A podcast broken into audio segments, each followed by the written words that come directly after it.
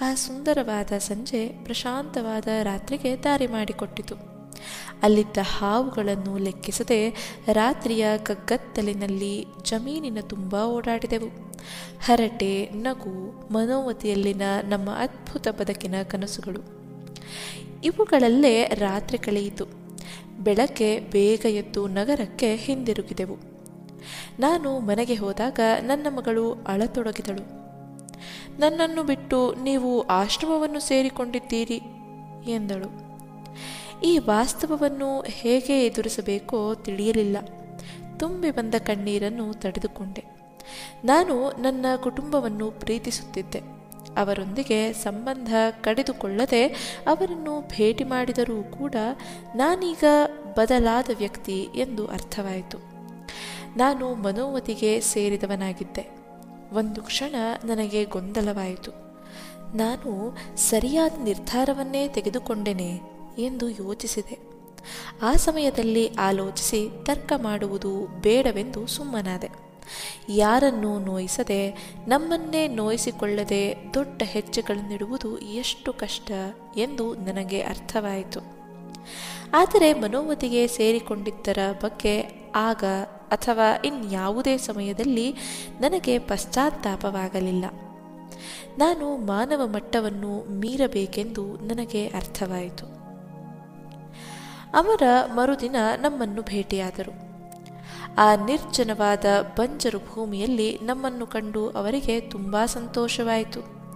ಅವರು ತಮ್ಮ ಕೋಣೆಯಲ್ಲಿ ಒಂದು ಗಂಟೆ ಒಬ್ಬರೇ ಕುಳಿತು ಸಪ್ತ ಋಷಿಗಳನ್ನು, ದೇವತೆಗಳನ್ನು ಆವಾಹಿಸಿದ ನಂತರ ಸಂಜೆ ನಮ್ಮನ್ನು ಅವರ ಸುತ್ತ ಕುಳಿತುಕೊಳ್ಳಲು ಆಹ್ವಾನಿಸಿದರು. ಒಂದು ಡೈರಿಯಲ್ಲಿ ಓಂ ಮೇಲೆ ಒಂದು ಸ್ವಸ್ತಿಕವನ್ನು, ಅದರ ಕೆಳಗೆ ಏಳು ನಕ್ಷತ್ರಗಳನ್ನು ಬರೆದು, ಇದು ನಿಮ್ಮ ಚಿಹ್ನೆ ಎಂದರು. ಅವರು ನಮಗೆ ಹೊಸ ಹೆಸರುಗಳನ್ನು ಕೊಟ್ಟರು. ನನ್ನನ್ನು ಕೃಷ್ಣಾನಂದ ಎಂದು ಕರೆದರು. ನಂತರ ಹೀಗೆ ವಿವರಿಸಿದರು. ಇದೊಂದು ಆಶ್ರಮವೆಂಬ ಸಂಗತಿ ನಿಮಗಷ್ಟೇ ತಿಳಿದಿರಲಿ. ಉಳಿದವರಿಗೆ ಇದು ಒಂದು ತೋಟವಿದ್ದಂತೆ ಮತ್ತು ನೀವು ಬೆಂಗಳೂರಿನಿಂದ ಈ ಸ್ಥಳವನ್ನು ಅಭಿವೃದ್ಧಿಗೊಳಿಸಲು ಬಂದವರು. ನೀವು ನಿಮ್ಮ ಸಾಧನೆಯನ್ನು ತೀವ್ರಗೊಳಿಸುತ್ತಾ ವ್ಯವಸಾಯವನ್ನು ಉದ್ಯೋಗವನ್ನಾಗಿ ಸ್ವೀಕರಿಸಿ. ವ್ಯವಸಾಯವೇ ಏಕೆ? ಎಂದು ನಾವು ಕೇಳಿದೆವು. ಅದಕ್ಕೆ ಅವರು, ಏಕೆಂದರೆ ನೀವು ಪ್ರಕೃತಿಯೊಂದಿಗೆ ಹೆಚ್ಚು ಸಮಯವನ್ನು ಕಳೆಯುತ್ತೀರಾದ್ದರಿಂದ ನೀವು ಗಳಿಸುವ ಹಣ ಕಲುಷಿತಗೊಂಡಿರುವುದಿಲ್ಲ. ಎಲ್ಲಕ್ಕೂ ಹೆಚ್ಚಾಗಿ ಮಳೆ ಮತ್ತು ಬೆಳೆಗಾಗಿ ನೀವು ದೇವರನ್ನು ಅವಲಂಬಿಸಬೇಕಾಗುತ್ತದೆ. ವ್ಯವಸಾಯವು ನಿಮ್ಮ ಸಾಧನೆಯ ಒಂದು ಭಾಗವಾಗುತ್ತದೆ ಎಂದು ವಿವರಿಸಿದರು. ನಾವು ಅವರ ಸೂಚನೆಗಳನ್ನು ಪಾಲಿಸಿ ತತ್ಕ್ಷಣ ಕೆಲಸಕ್ಕೆ ಇಳಿದೆವು. ನನ್ನನ್ನು ನಾಯಕನನ್ನಾಗಿ ಮಾಡಿದರು. ವ್ಯವಸಾಯದ ಬಗ್ಗೆ ನನಗೇನೂ ತಿಳಿದಿರಲಿಲ್ಲ. ನಾನು ಹಳ್ಳಿಯ ಜನರನ್ನು ಭೇಟಿಯಾಗಿ ಅವರ ಸಲಹೆ ಮತ್ತು ನೆರವನ್ನು ಪಡೆದೆ. ಅಮರ ನಮ್ಮ ಕೆಲಸಕ್ಕೆ ಸಾಲದ ವ್ಯವಸ್ಥೆ ಮಾಡಿದರು. ಆ ವರ್ಷ ನಾವು ರಾಗಿಯನ್ನು ಬೆಳೆದೆವು. ನಮಗೆ ಭಾರೀ ಫಸಲು ದೊರೆತು. ಸುತ್ತಮುತ್ತಲ ಹಳ್ಳಿಗಳ ಜನರು ಕೇವಲ ಬೆಳೆಯನ್ನು ನೋಡಲು ಮನೋವತಿಗೆ ಬರತೊಡಗಿದರು. ಜನ ನಮ್ಮ ಶ್ರಮವನ್ನು ಕೊಂಡಾಡಿದರು. ಅಮರ ಅವರಿಗೆ ಸಂತೋಷವಾಯಿತು. ಒಂದು ದಿನ ಅವರು ನಮ್ಮಲ್ಲಿಗೆ ಬಂದಾಗ ನಾನೊಂದು ಪರಂಗಿ ಹಣ್ಣಿನ ಚೂರನ್ನು ಅವರಿಗೆ ಕೊಟ್ಟೆ. ಅಮರ ಒಂದು ಸುದೀರ್ಘ ಕ್ಷಣ ಅದನ್ನು ಕೈಯಲ್ಲಿ ಹಿಡಿದು ನಂತರ ನುಡಿದರು. ನಾನು ಇದಕ್ಕಾಗಿ ಐವತ್ತು ವರ್ಷ ಕಾದೆ ಎಂದರು. ಅವರು ಹಣ್ಣಿಗಿಂತ ಹೆಚ್ಚಿನದನ್ನು ನೋಡುತ್ತಿದ್ದರು. ನಾನು ಅವರಿಗೆ ಮತ್ತಷ್ಟು ಹಣ್ಣುಗಳನ್ನು ಮತ್ತು ಇನ್ನೂ ಹೆಚ್ಚಿನದನ್ನು ಕೊಡಬೇಕೆಂದುಕೊಂಡೆ. ಮನೋವತಿಗೆ ಬರುವ ಮೊದಲು ಬೆಂಗಳೂರಿನಲ್ಲಿ ನಾವು ಅಮರರನ್ನು ಆಗಾಗ ಭೇಟಿಯಾಗುತ್ತಿದ್ದೆವು. ಈಗ ಅವರ ಕೆಲಸಗಳ ವರ್ಣನೆಯನ್ನು ಕೇಳುವ ಮತ್ತು ಅವರು ವಿವರಿಸುತ್ತಿದ್ದ ಅನೇಕ ಸಂಗತಿಗಳನ್ನು ತಿಳಿದುಕೊಳ್ಳುವ ಅವಕಾಶವನ್ನು ನಾವು ಕಳೆದುಕೊಂಡೆವು. ಇದನ್ನು ಅವರಿಗೆ ಹೇಳಿದಾಗ ಅವರು ಬೆಂಗಳೂರಿನ ಜನ ಏನನ್ನು ಕಳೆದುಕೊಳ್ಳುತ್ತಿದ್ದಾರೆಂದು ನಿಮಗೆ ಗೊತ್ತಿಲ್ಲ, ಎಂದರು. ನಾನು ಹಳ್ಳಿಯವರೊಂದಿಗೆ ಉತ್ತಮ ಬಾಂಧವ್ಯವನ್ನು ಬೆಳೆಸಿಕೊಳ್ಳಬೇಕೆಂಬುದು ಅವರ ಆಶಯವಾಗಿತ್ತು.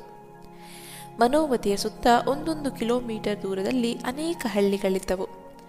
ನಾನು ಸುತ್ತಲೂ ಹೋಗಿ ಹಳ್ಳಿಯವರನ್ನು ಭೇಟಿಯಾಗಿ ಅವರೊಂದಿಗೆ ಸ್ನೇಹ ಬೆಳೆಸಿಕೊಳ್ಳಲು ಸಾಕಷ್ಟು ಶ್ರಮಿಸಿದೆ.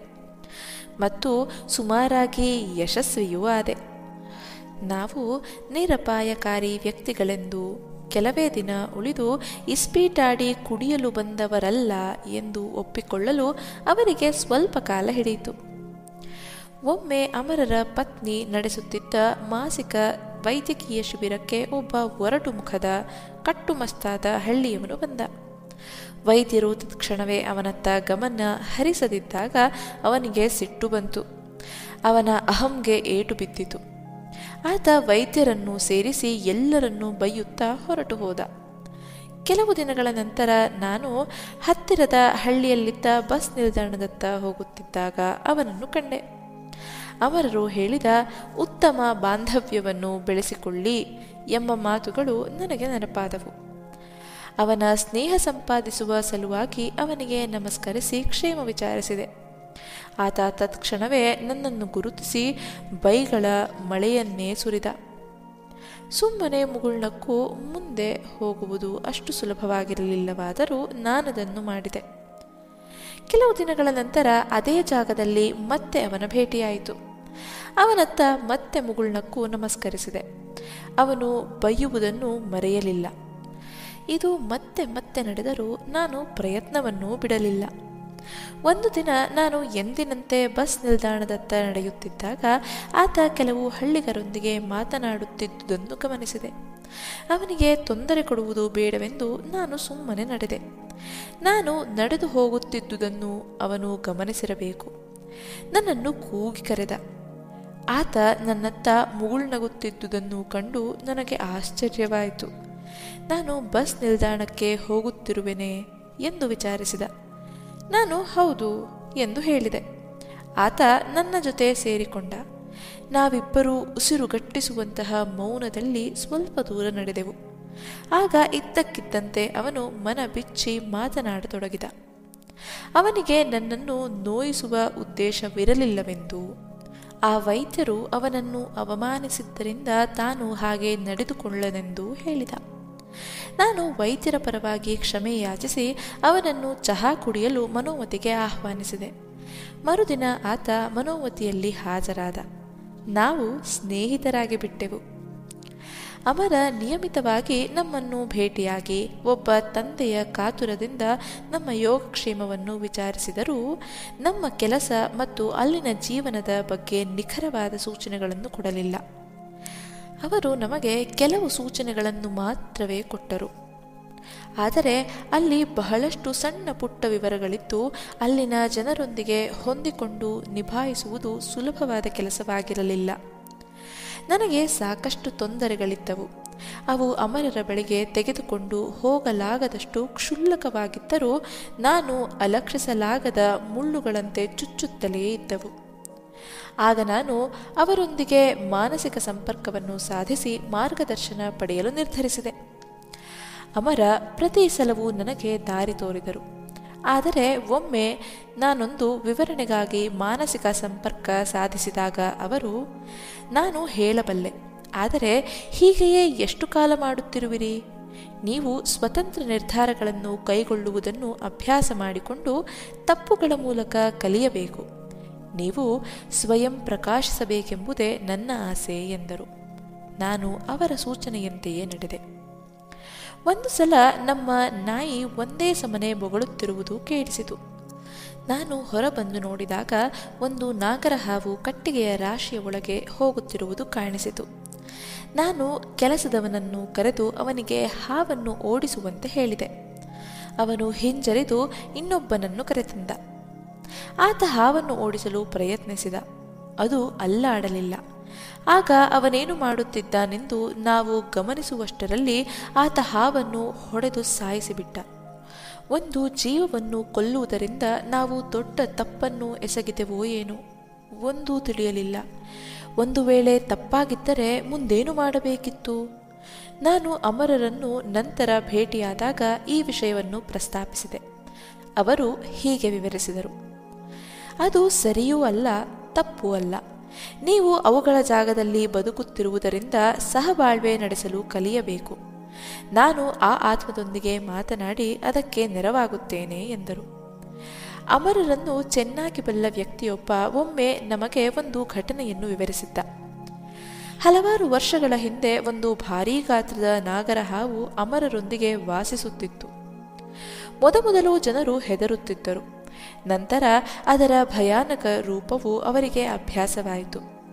ಎಷ್ಟೋ ಜನ ಅಮರ ಅದರ ಜೊತೆ ಆಡುತ್ತಿದ್ದುದನ್ನು ನೋಡಿದ್ದರು. ಒಂದು ದಿನ ಅದು ನೆರೆಯವನ ನಾಯಿಯ ಜೊತೆ ಆಟವಾಡುತ್ತಿತ್ತು. ಆತ, ಅದು ತನ್ನ ನಾಯಿಯ ಮೇಲೆ ಆಕ್ರಮಣ ಮಾಡುತ್ತಿದೆ ಎಂದು ಭಾವಿಸಿ ಅದನ್ನು ಗುಂಡಿಟ್ಟು ಸಾಯಿಸಿಬಿಟ್ಟ. ಇದನ್ನು ನಾನು ಪ್ರಸ್ತಾಪಿಸಿದಾಗ ಅಮರ ನುಡಿದರು. ಅದೊಂದು ವಿಶಿಷ್ಟ ಆತ್ಮವಾಗಿತ್ತು.